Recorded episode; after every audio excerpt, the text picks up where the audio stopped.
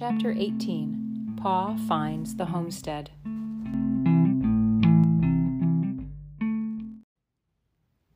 After breakfast next morning, Pa took his gun and set out. All that morning, Laura was listening for a shot and wanting not to hear it. All morning, she remembered the great wolf sitting quiet in the moonlight that shimmered through his thick fur. Pa was late for dinner. It was long past noon when he stamped the snow from his feet in the lean to. He came in and put his gun on the wall and hung his cap and coat on their nail. His mittens he hung by their thumbs to dry on the line behind the stove. Then he washed his face and hands in the tin basin on the bench, and before the small glass he, that hung above it, he combed his hair and his beard. Sorry I kept dinner waiting, Caroline, he said. I was gone longer than I thought, went farther than I intended. It doesn't matter, Charles. I've kept dinner warm, Ma replied. Come to the table, girls. Don't keep Pa waiting. How far did you go, Pa? Mary asked.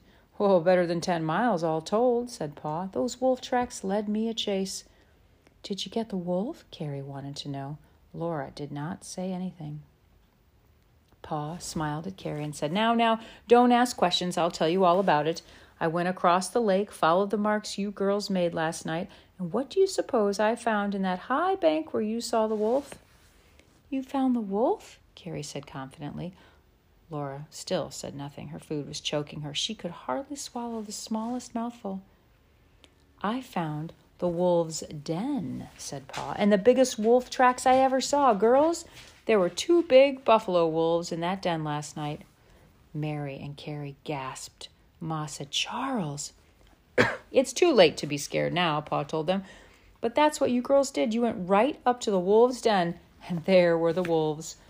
Their tracks were fresh and all the signs show plain as day what they were doing. It's an old den, and from their size, they're no young wolves. I'd say they'd been living there for some years, but they hadn't been living there this winter. They came down from the northwest sometime yesterday evening and went pretty straight to the den. They stayed around it, in and out of it, maybe till this morning. I followed their tracks from there down along the big slough and out to the prairie southwest. From the time they left the old den, those wolves never stopped. They trotted along side by side as if they were started on a long journey and knew where they were going. I followed them far enough to be sure that I couldn't get a shot at them. They've left for good.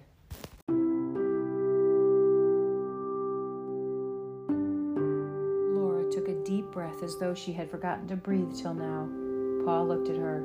You're glad they got away, Laura? he asked. Yes, Pa, I am, Laura answered. They didn't they didn't chase us.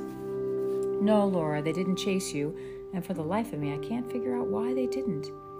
And what were they doing in that old den? Ma wondered. They were just looking at it, Pa said. My belief is that they came back to visit the old place where they lived before the graders came in and the antelope left.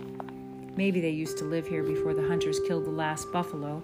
Buffalo wolves were all over this country once, but there's not many left now, even around here. The railroads and settlements kept driving them farther west. One thing's certain if I know anything about wild animal tracks, those two wolves came straight from the west and went straight back west. And all they did here was to stop one night at the old den. And I wouldn't wonder if they're pretty nearly the last buffalo wolves that'll ever be seen in this part of the country. Oh, Pa, the poor wolves, Laura mourned. Mercy on us, Ma said briskly. There's enough to be sorry for, without being sorry for the feelings of those wild beasts. Now, be thankful the brutes didn't do us any worse than scare you girls last night. That isn't all, Caroline, Pa announced. I've got some news. I found our homestead. Oh, where, Pa? What's it like? How far is it? Mara, Mary and Laura and Carrie asked excitedly. Ma said, That's good, Charles. Pa pushed back his plate, drank his tea, wiped his mustache, and said, It's just right in every way. It lies south of where the lake joins Big Slough, and the slough curves around to the west of it. There's a rise in the prairie to the south of the slough, and that will make a, a nice place to build. A little hill just west of the crowds, the slough back on the other side. On the quarter section, there's upland hay and plowland lying to the south, and good grazing on all of it. Everything a farmer could ask for, and it's near the town site, so the girls can go to school. I'm glad, Charles, Ma said. It's a funny thing, said Pa. Here I've been looking around this country for months and never finding a quarter section that just exactly suited me, and that one was lying there all the time. Likely enough, I wouldn't have come across it at all.